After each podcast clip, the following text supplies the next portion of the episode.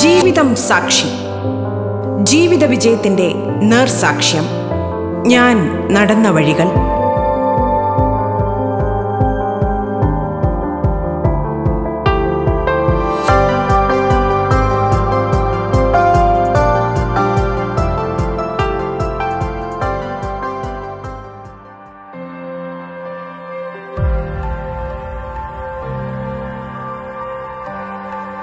നമസ്കാരം പ്രിയ ശ്രോതാക്കളെ.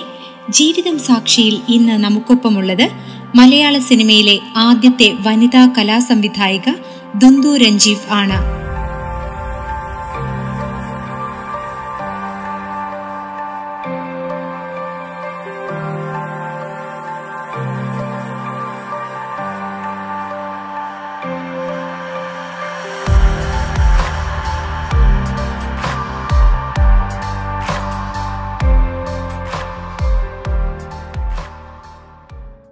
റേഡിയോ കേരളയുടെ ജീവിതം സാക്ഷിയുടെ എല്ലാ ശ്രോതാക്കൾക്കും എന്റെ നമസ്കാരം. ഞാൻ ദുന്ധു രഞ്ജീവ് രാധ. മലയാള ചലച്ചിത്ര മേഖലയിൽ കലാസംവിധാന രംഗത്ത് കഴിഞ്ഞ ആറ് വർഷമായി ഞാൻ ജോലി ചെയ്യുന്നു. ആദ്യം അസിസ്റ്റന്റായും പിന്നീട് അസോസിയേറ്റായും ഇപ്പോൾ കഴിഞ്ഞ നാല് വർഷക്കാലമായി കലാസംവിധായികയായിട്ടും പ്രവർത്തിക്കുന്നു. വെറും ഒരു ആറ് വർഷത്തെ പരിചയം മാത്രമേ എനിക്ക് സിനിമയായിട്ടുള്ളൂ. അതിനു മുന്നേ സിനിമ കണ്ടിട്ടുള്ള ഒരാൾ മാത്രമാണ് ഞാൻ. പക്ഷേ സിനിമയോടുള്ള ആഗ്രഹവും സിനിമ എന്താണെന്ന് അറിയാനുള്ള ആ ഒരു അതിയായ ആഗ്രഹം അത് ചെറുപ്പകാലം തൊട്ടേ എനിക്കുണ്ടായിരുന്നു. ആ ജേണി ഇൻട്രസ്റ്റിംഗ് ആണ് എന്ന് എനിക്ക് തോന്നുന്നു. ശ്രോതാക്കൾക്ക് തോന്നുമോ എന്നറിയില്ല. പക്ഷേ അതെന്റെ ജീവിതാനുഭവമായി ഞാനവിടെ പറയുകയാണ്. ഞാൻ വരുന്നത് തളിപ്പറമ്പ് എന്ന് പറയുന്ന കണ്ണൂർ ജില്ലയിലുള്ള ഒരു ചെറിയ പട്ടണത്തിൽ നിന്നാണ്. എന്റെ നാടുകൾ നാട്ടിൽ ഒരു സിനിമ ഷൂട്ടിംഗ് പോലും നടക്കുന്നത് ഈ അടുത്ത കാലത്താണ്. ഞാൻ സിനിമയിൽ കയറിയതിന് ശേഷമാണ്. ഈ മേഖലയിൽ ഞാൻ പ്രവർത്തിച്ച് തുടങ്ങിയതിന് ശേഷമാണ് എന്റെ നാട്ടിൽ ഞാനൊരു സിനിമ ഷൂട്ടിംഗ് നടക്കുന്നു എന്നുള്ള വാർത്ത പോലും അറിയുന്നത്. അതുവരെ എന്റെ നാട്ടിനും എന്റെ നാട്ടുകാർക്കും ഒക്കെയും സിനിമ എന്ന് പറയുന്നത് വെള്ളിത്തെരയിൽ നമ്മൾ കാണുന്ന തിയേറ്ററിൽ നമ്മൾ കാണുന്നത് മാത്രമാണ്. ഒരു ഷൂട്ടിങ്ങോ അല്ലെങ്കിൽ അതുമായി ബന്ധപ്പെട്ടിട്ടുള്ള ആരെങ്കിലുമൊക്കെയോ. എന്റെ നാട്ടിൽ നിന്ന് വളരെ കുറച്ചേ ഉള്ളൂ. എന്റെ നാടെന്ന് പറയുമ്പോൾ ഞാൻ പറയുന്ന തളിപ്പറമ്പും അതിന്റെ പരിസര പ്രദേശങ്ങളായ പയ്യന്നൂരാവാം കണ്ണൂരാവാം ഇവിടെ നിന്നൊക്കെ തന്നെയും വളരെ വിരലെണ്ണാവുന്ന കുറച്ച് ആൾക്കാർ മാത്രമാണ് സിനിമാ ലോകത്ത് വന്നിട്ടുള്ളത്. പക്ഷേ സിനിമ എന്ന് പറയുന്നത് ഞങ്ങളുടെ നാട്ടിലെ എല്ലാവർക്കും ഒരുപോലെ എല്ലാവർക്കും കേരളത്തിലെ എല്ലാവർക്കും തന്നെ ഒരുപാട് ഇഷ്ടമുള്ള ഒരു മേഖലയാണ് സിനിമ കാണുക എന്ന് പറയുന്നതും സിനിമ സിനിമയെക്കുറിച്ച് അഭിപ്രായങ്ങൾ പറയുന്നതും സിനിമയെക്കുറിച്ച് വാദോരാതെ സംസാരിക്കുന്നതും എല്ലാവർക്കും ഇഷ്ടമുള്ള കാര്യമാണ്. വളരെ ചെറിയ പ്രായത്തിൽ തന്നെ എന്റെ അച്ഛനും അമ്മയും എന്നെയും എന്റെ ചേച്ചിയെയും ഏത് പുതിയ സിനിമ റിലീസായാലും ആ സിനിമ കാണിക്കാൻ തിയേറ്ററിൽ കൊണ്ടുപോകായിരുന്നു. ഇവർ രണ്ടുപേരും ഹോമിയോ ഡോക്ടേഴ്സാണ്. പക്ഷേ അതേപോലെ അവർ കലാകാരന്മാരുമാണ്. കലയെ ഒരുപാട് ആസ്വദിക്കുന്നതാണ് കലയെ ഒരുപാട് പ്രോത്സാഹിപ്പിക്കുന്ന ആൾക്കാരാണ്. അപ്പോൾ സിനിമ കാണാൻ വേണ്ടി കൊണ്ടുപോകും. ആ തിയേറ്ററിൽ വളരെ ചെറിയ പ്രായം തൊട്ടേ ആ തിയേറ്ററിൽ ആ സിനിമ കാണുമ്പോൾ അതിനകത്തുള്ള നടന്മാർ പറഞ്ഞ ഡയലോഗോ അല്ലെങ്കിൽ അവരുടെ ഒരു ആക്ഷനോ ആവാം അല്ലെങ്കിൽ പുറകിൽ വെച്ചിരിക്കുന്ന ഒരു പൂച്ചെടിയാവാം വാൾപേപ്പർ ആവാം ഇതൊക്കെ എന്നെ ഒരുപാട് ആകർഷിക്കുമായിരുന്നു. എനിക്ക് പഠിത്തത്തിനേക്കാൾ കൂടുതൽ ഇൻട്രസ്റ്റ് എപ്പോഴും സിനിമയോടായിരുന്നു. പഠിക്കാൻ അത്യാവശ്യം മോശമായിരുന്ന ഒരു കുട്ടിയായിരുന്നു ഞാൻ ഒരു പ്രായം വരെ. കാരണം എനിക്ക് ആദ്യം തൊട്ടേ ഒരു ഡിസ്ലക്സിയ എന്ന് പറയുന്ന ഒരു അവസ്ഥ ഉണ്ടായിരുന്നു. അതെന്റെ അമ്മയ്ക്ക് അറിയായിരുന്നു അച്ഛനും അറിയായിരുന്നു. പക്ഷേ ടീച്ചേഴ്സ് അത് തിരിച്ചറിഞ്ഞിട്ടുണ്ടായിരുന്നില്ല എന്ന് തോന്നുന്നു ആ കാലമാണ്. അതുകൊണ്ട് തന്നെ അവരെപ്പോഴും പറഞ്ഞുകൊണ്ടിരുന്നത് ശ്രദ്ധയില്ലാത്ത ഒരു കുട്ടിയാണ് പഠിക്കാൻ താല്പര്യമില്ലാത്തൊരു കുട്ടിയാണ് എന്നുള്ള രീതിയിലാണ്. ഞാനും എന്റെ ചേച്ചിയും പഠിച്ചിരുന്നത് ഒരു സി ബി എസ് ഇ സ്കൂളിലാണ് അപ്പോൾ എന്റെ ചേച്ചിക്ക് അവൾ അത്യാവശ്യം നന്നായി പഠിക്കുന്ന ഒരാളാണ്. അതുകൊണ്ട് തന്നെ ചേച്ചിയുടെ അടുത്ത് പോയിട്ടാണ് എന്റെ ടീച്ചേഴ്സ് പരാതി പറയാം. ഇതൊന്നും ഒട്ടും ശ്രദ്ധിക്കുന്നില്ല. ഇതൊന്നും പഠിക്കുന്നില്ല. അങ്ങനെയുള്ള രീതിയിലുള്ള ഓരോരോ പരാതികളുമായിട്ടാണ് ഓരോ ദിവസവും അവൾ ക്ലാസ് കഴിഞ്ഞിട്ട് വീട്ടിലോട്ടേക്ക് വരുന്നത്. അപ്പോൾ ഇതിങ്ങനെ കണ്ടിന്യൂ ചെയ്ത് പൊയ്ക്കൊണ്ടിരിക്കുന്നുണ്ട് അതേസമയം എനിക്ക് സിനിമയിലുള്ള ഡയലോഗ്സ് ഒക്കെ കാണാപ്പാടമാണ്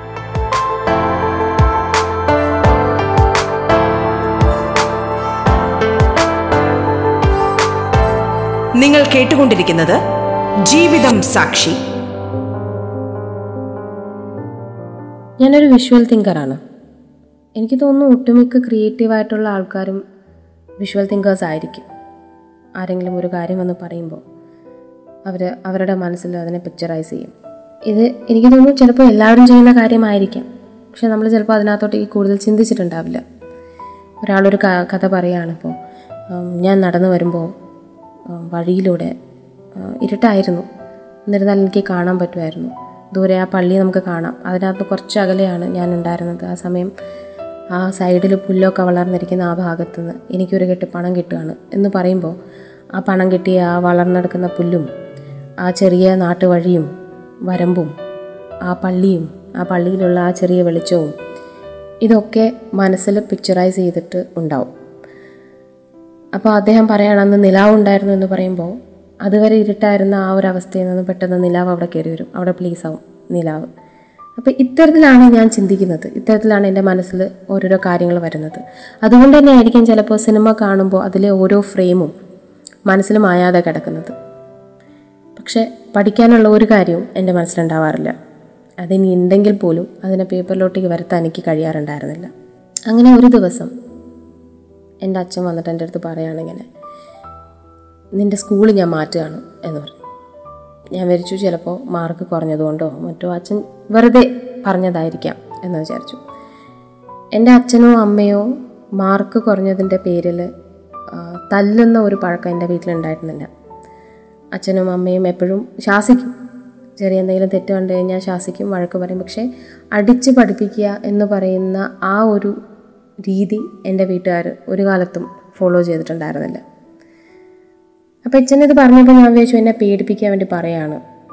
പക്ഷേ അങ്ങനെ ആയിരുന്നില്ല. അച്ഛൻ അത് വളരെ കാര്യമായി വളരെ സീരിയസ് ആയി തന്നെ പറഞ്ഞ കാര്യമായിരുന്നു. അത് മാറ്റുന്നത് ഞാൻ C B S E syllabus ആയിരുന്നു.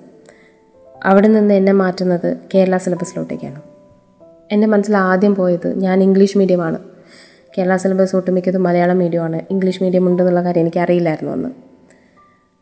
എന്റെ മനസ്സിൽ പോയത് ഒരു പ്രാവശ്യം ഒരു ട്യൂഷൻ ക്ലാസ്സിൽ അച്ഛൻ എന്നെ കൊണ്ടുപോയി ചേർത്തപ്പോൾ അവിടെ മലയാളത്തിലാണ് ആ ടീച്ചർ പഠിപ്പിക്കുന്നുണ്ടായിരുന്നത്. ഇപ്പോൾ സൾഫറിന് ഗന്ധകം എന്നൊക്കെ പറഞ്ഞിട്ട് അപ്പോൾ ഈ കാര്യങ്ങൾ അതായത് എന്റെ മനസ്സിൽ വരുന്നത് എല്ലാ കാര്യങ്ങളും ഇനി മലയാളത്തിലോട്ടേക്ക് വരുമ്പോൾ എനിക്കത് ഫോളോ ചെയ്യാം ഓൾറെഡി എനിക്ക് ഫോളോ ചെയ്യാൻ പറ്റുന്നില്ല പല കാര്യങ്ങളും. അതിന്റെ കൂടെ ഇനി മലയാളം മീഡിയം കൂടി ആകുമ്പോൾ ഞാൻ എന്തുമാത്രം എനിക്കത് മനസ്സിലാക്കാൻ പറ്റും? എന്നുള്ളത് എനിക്ക് മനസ്സിലാവുന്നുണ്ടായിരുന്നില്ല. മലയാള ഭാഷ എന്ന് പറയുന്നത് എനിക്ക് വളരെ സുപരിചിതമായ ഭാഷയാണ്. ചെറുപ്പം തൊട്ടേ വായിക്കാൻ വേണ്ടിയും ഒക്കെ അച്ഛൻ പരിശീലിപ്പിക്കുമായിരുന്നു. പക്ഷേ ഇത്തരം കാര്യങ്ങൾ ഇത്തരം ടെർമിനോളജി അത് എങ്ങനെ ഞാൻ ആക്സെപ്റ്റ് ചെയ്യുമെന്ന് എനിക്കറിയില്ല. അപ്പോൾ അച്ഛൻ പറഞ്ഞു അല്ല ഇത് ഇംഗ്ലീഷ് മീഡിയമാണ് കേരള സിലബസ് എന്ന് പറഞ്ഞു. അപ്പോൾ എനിക്ക് ഒരുപാട് വിഷമമുണ്ടായിരുന്നു. കാരണം എന്റെ സ്കൂളിൽ എന്റെ ക്ലാസ്സിൽ ഞാൻ ഒറ്റപ്പെട്ട ഒരു കുട്ടിയായിരുന്നെങ്കിലും എനിക്ക് ചുരുക്കം കുറച്ച് സുഹൃത്തുക്കളുണ്ടായിരുന്നു. അവരെല്ലാവരും എന്റെ അടുത്ത് വന്ന് ഞാനുമായി സൗഹൃദം സ്ഥാപിച്ച ആൾക്കാരാണ്. എനിക്ക് അങ്ങോട്ട് പോയി ഒരു സൗഹൃദം സ്ഥാപിക്കാനുള്ള ഒരു കഴിവ് അന്നില്ലായിരുന്നു. ആരോടെങ്കിലും അങ്ങോട്ട് ചെന്ന് സംസാരിക്കുക എന്ന് പറയുന്നത് വളരെ ബുദ്ധിമുട്ടുള്ള ഒരു കാര്യമായിരുന്നു എനിക്കന്ന്. ഇന്നും ഒരു പരിധിവരെ അത് അങ്ങനെ തന്നെയാണ് പക്ഷേ ഒരുപാട് മാറ്റങ്ങൾ സംഭവിച്ചിട്ടുണ്ട് കാലം മാറിയപ്പോൾ. അപ്പോൾ എന്റെ പേടി അതായിരുന്നു. ഞാനിനി പുതിയ സ്കൂളിൽ പോകുമ്പോൾ എനിക്ക് അവിടെ പുതിയ സൗഹൃദങ്ങൾ സ്ഥാപിക്കാൻ പറ്റിയില്ലെങ്കിൽ ഞാൻ വീണ്ടും ഒറ്റപ്പെട്ടു പോവില്ലേ? അപ്പോൾ അവിടെ അന്തരീക്ഷം വേറെയാണ് രീതികൾ വേറെയാണ് കുട്ടികൾ വേറെ രീതിയിലാണ് സംസാരിക്കുന്നതും ഒക്കെ. പക്ഷേ അച്ഛനാ പറഞ്ഞ കാര്യം അച്ഛൻ എന്റെ അടുത്ത് ഒരു ദിവസം രാത്രി ഞാൻ ഒരുപാട് കരഞ്ഞപ്പോൾ അച്ഛൻ പറഞ്ഞത് നിനക്കിത് നല്ലത് മാത്രമേ ചെയ്യുള്ളൂ. നിനക്ക് ഞാൻ നല്ലത് മാത്രമല്ലേ ഇതുവരെ ചെയ്തു തന്നിട്ടുള്ളൂ എന്നാണ്. അത് ആ വാക്കിൽ എന്തോ ഒരു ആശ്വാസം തോന്നിയതുകൊണ്ടാവാം പിന്നീട് ഞാൻ കരഞ്ഞില്ല. മറിച്ച് ഞാൻ ആ സ്കൂളിൽ ജോയിൻ ചെയ്യാനുള്ള എല്ലാ തയ്യാറെടുപ്പുകളും നടത്തി. അങ്ങനെ ഞാൻ ആ സ്കൂളിൽ പോയി ചേർന്നു. മൂത്തടുത്ത് ഹൈസ്കൂൾ എന്ന് പറയുന്ന തളിപ്പറമ്പിലുള്ള വളരെ പ്രശസ്തമായ ഒരു സ്കൂളാണ്. ആ സ്കൂളിൽ ഞാൻ ചേരുന്നു. ആദ്യ ദിവസം ഞാൻ പോയിരുന്നത് ഏറ്റവും അവസാന ബെഞ്ചിൽ ആ ഒരു കോർണറിലാണ് ഞാൻ പോയിരിക്കുന്നത്.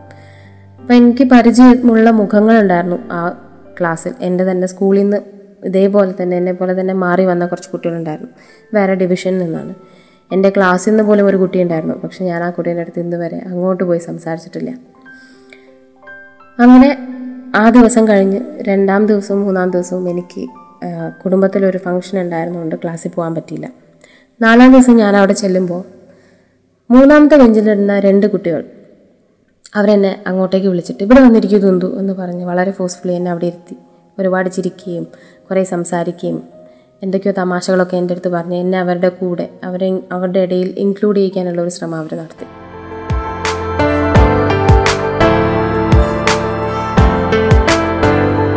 ജീവിതം സാക്ഷി ഇടവേളയ്ക്ക് ശേഷം തുടരും.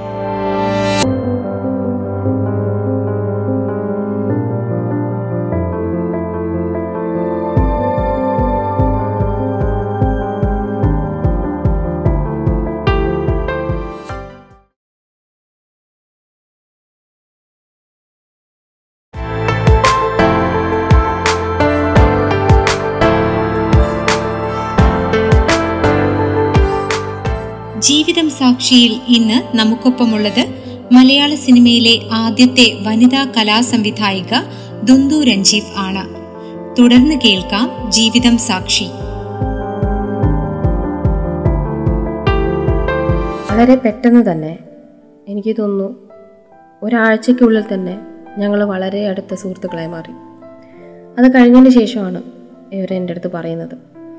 ദുന്ദുവിനെ ഇങ്ങോട്ട് വിളിക്കാനുണ്ടായ പ്രധാന കാര്യം ഞങ്ങളുടെ ഇടയിൽ ഒരാളായി മാറ്റിയതിനുള്ള കാരണം എന്താണെന്ന് വെച്ച് കഴിഞ്ഞാൽ ദുന്ദു വന്നിരിക്കുന്നത് ഇംഗ്ലീഷ് മീഡിയം ബാക്ക്ഗ്രൗണ്ടിൽ നിന്നാണ്. അപ്പോൾ ഞങ്ങൾക്ക് പഠിക്കാൻ അത് എളുപ്പമാവും. ഞങ്ങൾ ഇതുവരെ പഠിച്ചത് മലയാള മീഡിയത്തിലാണ്. എന്നാണ് അവരുടെ ബെനിഫിറ്റിന് വേണ്ടി അവരെന്നെ അവരുടെ ആ ഫ്രണ്ട്സ് ഗ്യാങ്ങിലോട്ടേക്ക് വിളിച്ചു.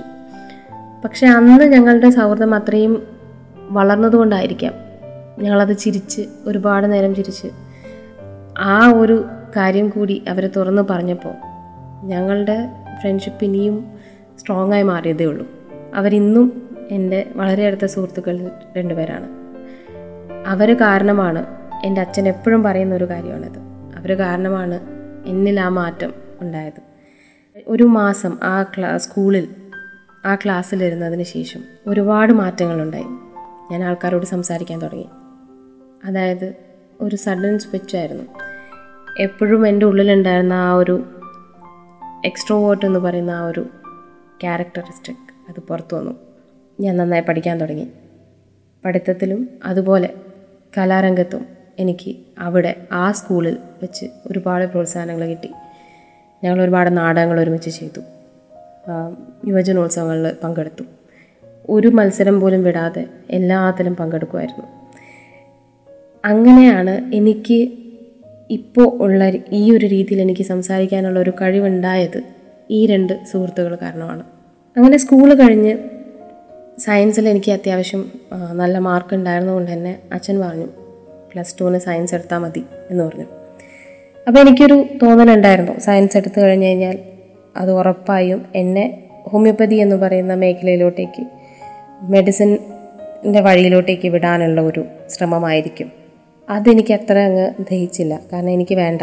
എനിക്ക് ഈ ഒരു മെഡിക്കലി എനിക്ക് മുന്നോട്ടേക്ക് പോകണം എന്ന് എനിക്ക് ആഗ്രഹം ഉണ്ടായിരുന്നില്ല. ഹോമിയോപ്പതി അല്ലെങ്കിൽ ഏത് തന്നെ ആയിക്കഴിഞ്ഞാലും അക്കാഡമിക്കലി മുന്നോട്ട് പോകുന്നതിനേക്കാൾ കൂടുതൽ ഞാൻ ആഗ്രഹിച്ചിരുന്നത് കലാപരമായി എനിക്കെങ്ങനെ മുന്നോട്ട് പോവാം എന്നുള്ളതായിരുന്നു. പക്ഷെ എനിക്ക് തുറന്നു പറയാനുള്ള ഒരു ധൈര്യം ഉണ്ടായിരുന്നില്ല. അതിനുള്ള ഒരു സാഹചര്യം എന്റെ വീട്ടിൽ എല്ലായ്പ്പോഴും ഉണ്ടായിട്ടുണ്ട്. പക്ഷേ എനിക്ക് ആ സമയത്ത് അത് പറയാനുള്ള എനിക്ക് സിനിമയാണ് പഠിക്കേണ്ടത് എന്ന് പറയാനുള്ള ഒരു ധൈര്യം എനിക്കുണ്ടായിരുന്നില്ല. ഞാൻ ഒരു പുസ്തകം ഉണ്ടായിരുന്നു ആ സമയത്ത് മാതൃഭൂമി ഇറക്കിയ കരിയർ ഓപ്ഷന്റെ ഒരു വലിയൊരു പുസ്തകം ഉണ്ടായിരുന്നു. ആ പുസ്തകം എടുത്തിട്ട് ഞാൻ വായിക്കുമായിരുന്നു ഞാൻ ഏത് ഫീൽഡ് എടുത്തു കഴിഞ്ഞാൽ ഇപ്പോൾ സയൻസ് എടുക്കണോ ഹ്യൂമാനിറ്റീസ് എടുക്കണോ കൊമേഴ്സ് എടുക്കണോ ഇതിൽ ഏത് എടുത്തു കഴിഞ്ഞാലാണ് എനിക്കിതിനകത്ത് എനിക്കിഷ്ടമുള്ള മേഖലയിലോട്ടേക്ക് പോകാനുള്ള ഓപ്പർച്യൂണിറ്റി ഉള്ളത് എന്ന് ഞാൻ നോക്കിക്കൊണ്ടിരുന്നു. അതിൽ ഇപ്പോഴും എന്റെ അമ്മ പറയും ഞാൻ ആ പുസ്തകം എടുത്ത് വെച്ചിട്ട് ഞാൻ അതിനകത്ത് മാർക്ക് ചെയ്ത് വെച്ചിട്ടുണ്ടായിരുന്നു. അതിൽ ജെമോളജിസ്റ്റ് ആവുക ക്രിമിനോളജിസ്റ്റ് ആവുക പിന്നെ ടീ ടേസ്റ്റർ ആവുക ബി എഫ് എ ചെയ്യുക ഒരു വലിയ ആർട്ടിസ്റ്റ് ആവുക. അങ്ങനെ ഒരുപാട് മേഖലകൾ ഞാൻ അതിനകത്ത് തിരഞ്ഞെടുത്തിട്ടുണ്ടായിരുന്നു. അമ്മ പറയും ഒരു മാരാറും ഒമ്പത് കോവിൽ കൊട്ടും. ഇത് നടക്കുന്ന കാര്യമല്ല. നീ ഏതെങ്കിലും ഒന്ന് ചൂസ് ചെയ്യൂ. എന്ന് എന്റെ അമ്മ എപ്പോഴും പറയും. പക്ഷേ എനിക്ക് അങ്ങനെ ചൂസ് ചെയ്യാൻ വേണ്ടി എനിക്കറിയില്ലായിരുന്നു. ഞാൻ ഇടയ്ക്ക് ഒന്ന് എടുത്തു നോക്കും. ഫിലിം ഇൻസ്റ്റിറ്റ്യൂട്ട്സ് ഏതൊക്കെയാണ് ഉള്ളത്? ഈ ഫിലിം ഇൻസ്റ്റിറ്റ്യൂട്ട് പൂനെയിൽ പോയി പഠിക്കണമെങ്കിൽ എന്ത് വേണം? അപ്പോൾ അവിടെ പോയി പഠിക്കണമെങ്കിൽ ഡിഗ്രി വേണം. ഓക്കെ ഡിഗ്രി ഏതെങ്കിലും മതി. അപ്പോൾ അങ്ങനെയൊക്കെയുള്ള കാൽക്കുലേഷൻസ് പോകുന്നുണ്ടായിരുന്നെങ്കിലും ഇതൊന്നും പുറത്ത് വന്നില്ല. അങ്ങനെ അച്ഛൻ അപ്പോൾ എനിക്കൊരു ഐഡിയ തന്നു. നീ എന്ത് വേണമെങ്കിലും ചൂസ് ചെയ്തോ അത് കുഴപ്പമില്ല. പക്ഷേ സയൻസ് എടുത്തു കഴിഞ്ഞാൽ നിനക്ക് എന്തും ചൂസ് ചെയ്യാനുള്ളൊരു ഓപ്പർച്യൂണിറ്റി ഉണ്ടാവും എന്ന് പറഞ്ഞു. അതിൽ ഞാൻ വീണു. ഞാൻ സയൻസ് എടുത്തു. പഠിക്കാൻ തുടങ്ങി. അപ്പോഴും കലാപരമായി യൂത്ത് ഫെസ്റ്റിവലിനും അതിനും ഇതിനൊക്കെ ഞാൻ പോവായിരുന്നു അങ്ങനെ പ്ലസ് ടു കഴിഞ്ഞപ്പോൾ എന്റെ കൂടെ ഉണ്ടായിരുന്ന എല്ലാ കുട്ടികളും അതായത് ഇനി വരാൻ പോകുന്ന ഫിസിക്സ് കെമിസ്ട്രി എന്ന് പറയുന്ന എക്സാമിന്റെ റിസൾട്ട് വരുമ്പോഴേക്കും അതിൽ ഉറപ്പായും തോക്കും എന്ന് വിചാരിച്ച ആൾക്കാർ കൂടി എൻജിനീയറിങ്ങിന്റെയും മെഡിക്കലിന്റെയും എൻട്രൻസ് പോയിട്ട് എഴുതി. ഞാൻ എഴുതിയില്ല. ഞാൻ വീട്ടിൽ തന്നെ ഇരുന്നു പലരും എൻജിനീയറിങ് എന്താ കോച്ചിങ്ങിനൊക്കെ പോയി. മെഡിസിൻ അഡ്മിഷന് വേണ്ടിയിട്ട് അതിന്റെ കോച്ചിങ്ങിനൊക്കെ പോയി. പക്ഷെ ഞാൻ പോയില്ല. അത് കഴിഞ്ഞ് കുറച്ച് കഴിഞ്ഞപ്പോഴാണ് എന്റെ വീട്ടിൽ ഈ ഒരു പ്രഷർ ഉണ്ടാവാൻ തുടങ്ങി. ഇനി തിരഞ്ഞെടുക്കേണ്ട സമയമാണ്. പ്ലസ് ടു കഴിഞ്ഞു. ഇനി എന്താണെന്നുള്ളത് തിരഞ്ഞെടുത്തേ പറ്റുള്ളൂ. അപ്പോഴാണ് ഞാൻ വിഷ്വൽ കമ്മ്യൂണിക്കേഷൻ എന്ന് പറയുന്ന കോഴ്സിനെ കുറിച്ച് അറിയുന്നത്. ലോയോളയിലായിരുന്നു അതുണ്ടായിരുന്നത് ചെന്നൈ.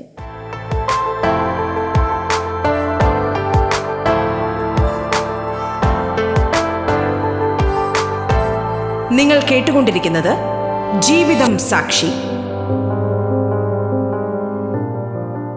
കേരള സർക്കാരിന്റെ അണ്ടറിൽ വരുന്നതാണ് കെൽട്രോണിന്റെ ഭാഗമായിട്ടുള്ള ഒരു ആനിമേഷൻ ഇൻസ്റ്റിറ്റ്യൂട്ട്. അവിടെ പഠിപ്പിക്കാൻ വേണ്ടി പോയി. ഒരു വർഷത്തോളം ഞാൻ അവിടെ പഠിപ്പിക്കുന്നു. അതിന്റെ കൂടെ ലോഗോ ഡിസൈനിങ് ഗ്രാഫിക് ഡിസൈനിങ് ഇത്യാദി സാധനങ്ങളുടെ ഫ്രീലാൻസിങ്ങും ഞാൻ ചെയ്തുകൊണ്ടിരിക്കുന്നുണ്ടായിരുന്നു. ചെറിയ രീതിയിലാണെങ്കിലും ചെയ്യുന്നുണ്ടായിരുന്നു. പക്ഷേ അപ്പോഴും മനസ്സിൽ സിനിമ എന്ന് പറയുന്നതുണ്ട് സിനിമയിലോട്ടുള്ളൊരു വഴിയായിട്ട് തന്നെയാണ് ഞാൻ ഈ ആനിമേഷനും കണ്ടത്. ആനിമേഷൻ മൂവീസൊക്കെ പണ്ട് പണ്ടേ ഇഷ്ടമുള്ളതാണ് ഫോളോ ചെയ്യുന്നതാണ് അതിനെ. അപ്പോൾ അങ്ങനെയുള്ള ഒരു ഭാഗത്തിൽ കൂടി അതായത് നമ്മളിപ്പോൾ live film and animation film എന്ന് പറയുന്ന രണ്ട് വിഭാഗമുണ്ടല്ലോ. അതിൽ ലൈവ് ഫിലിമിലോട്ടേക്ക് പോയില്ലെങ്കിലും ആനിമേഷൻ വിഭാഗത്തിലോട്ടേക്ക് പോകാൻ കഴിഞ്ഞാൽ അതിന്റെ ഭാഗമായി എനിക്ക് ജോലി ചെയ്യാൻ കഴിഞ്ഞാൽ അതും ഒരു ഭാഗ്യമായിട്ടായിരുന്നു ഞാൻ അപ്പോൾ കണ്ടുകൊണ്ടിരുന്നത്. പക്ഷേ ജോലി കഴിഞ്ഞ് ഞാൻ ഈ ലോഗോ ഡിസൈനിങ്ങിനുമൊക്കെ വേണ്ടി വീട്ടിൽ കമ്പ്യൂട്ടറിന്റെ മുമ്പിലൊക്കെ ഇരിക്കുമ്പോൾ അപ്പോഴും എന്റെ മനസ്സിലുണ്ടായിരുന്നു എനിക്ക് ഈ ഒരു സ്ഥലത്ത് ഒരു ഡെസ്കിന്റെ പുറകിലിരുന്നിട്ട് ഒരു കമ്പ്യൂട്ടറിന്റെ മുമ്പിലിരുന്നിട്ട് ഒരുപാട് നേരം എനിക്ക് പറ്റില്ല ആ ഒരു ജോലി ചെയ്യാൻ. എന്താണ് അവിടെ എന്റെ പ്രശ്നമെന്ന് എനിക്കറിയില്ല. എനിക്ക് പറ്റുന്നുണ്ടായിരുന്നില്ല. പിന്നീട് ഒരു സാഹചര്യം വന്നപ്പോൾ ഈ ജോലി രാജിവെക്കേണ്ടതായിട്ട് വന്നു കുടുംബത്തിലൊരു ആവശ്യം വന്നപ്പോൾ അങ്ങനെ ഞാൻ ആ ജോലി രാജിവെച്ച് കുറച്ച് നാൾ വീട്ടിൽ ഇരിക്കുകയായിരുന്നു. അപ്പോൾ വീണ്ടും വിഷ്വൽ കമ്മ്യൂണിക്കേഷൻ എന്ന് പറയുന്ന ആ ഒരു കോഴ്സ് എന്റെ മനസ്സിലോട്ട് വരികയാണ്. അത് വന്നതും എന്റെ ഒരു കസിൻ സിസ്റ്റർ വഴിയാണ്. അവൾ പ്ലസ് ടു കഴിഞ്ഞ് എന്ത് ചെയ്യണമെന്നിങ്ങനെ ആലോചിച്ചുകൊണ്ടിരുന്നപ്പോഴാണ് ഈ ഒരു കോഴ്സിനെ കുറിച്ച് അറിയുന്നതും എന്റെ അടുത്ത് ചോദിക്കുന്നതും. അപ്പം ഞാൻ ഇതിനെക്കുറിച്ച് സംസാരിച്ചതായിട്ട് അവൾ എപ്പോഴും ഓർത്തു.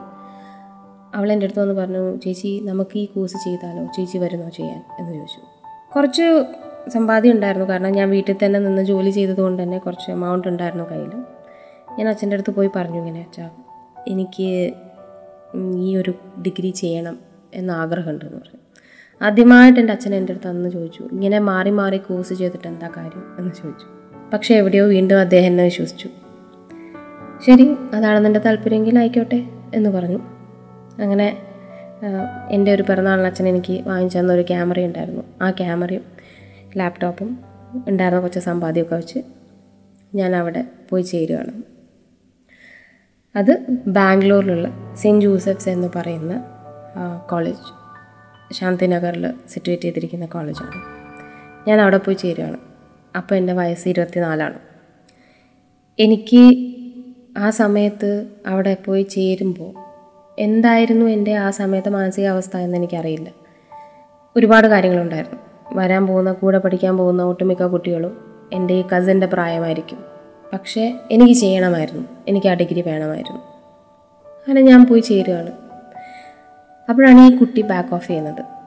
കസിൻ പറഞ്ഞു ഇങ്ങനെ എന്താ അതിന് ഒരുപാട് ഓട്ടവും ചാട്ടവും ഒക്കെ ഉണ്ട്. എനിക്ക് പറ്റും തോന്നുന്നില്ല എന്ന് പറഞ്ഞിട്ട് അവൾ മറ്റൊരു കോഴ്സ് തിരഞ്ഞെടുത്ത് പഠിക്കാൻ വേണ്ടി പോവാണ്. അപ്പം എനിക്ക് ബാക്ക് ഓഫ് ചെയ്യാൻ തോന്നിയില്ല. ഞാൻ എന്തായാലും അപ്ലൈ ചെയ്ത് അതിന്റെ ഇന്റർവ്യൂ കാർഡിന് വേണ്ടി വെയിറ്റ് ചെയ്തു. അങ്ങനെ അവരുടെ ഇന്റർവ്യൂ കാർഡ് വന്നു. ഞാൻ അവിടെ ചെന്ന് ഫാദർ പ്രിൻസിപ്പളിന്റെ ഫ്രണ്ടിലിരുന്നു അദ്ദേഹം എന്റെ അടുത്ത് ചോദിച്ചു എന്തുകൊണ്ടാണ് ഇത് ചെയ്യുന്നത്? പ്രോബ്ലി എന്റെ വയസ്സും മറ്റു കാര്യങ്ങളൊക്കെ കണ്ടതുകൊണ്ടായിരിക്കും. ഞാൻ അതിനുള്ള ഉത്തരങ്ങൾ പറഞ്ഞ് അവരെനിക്ക് അഡ്മിഷൻ അവിടെ റെഡി ആവുകയാണ്. അങ്ങനെ ഞാൻ അവിടെ പോയി ചേരുകയാണ്. അത് എന്റെ ലൈഫിന്റെ ഒരു സെക്കൻഡ് സ്റ്റേജിന്റെ തുടക്കമാണ് അവിടെ ഉണ്ടായത്.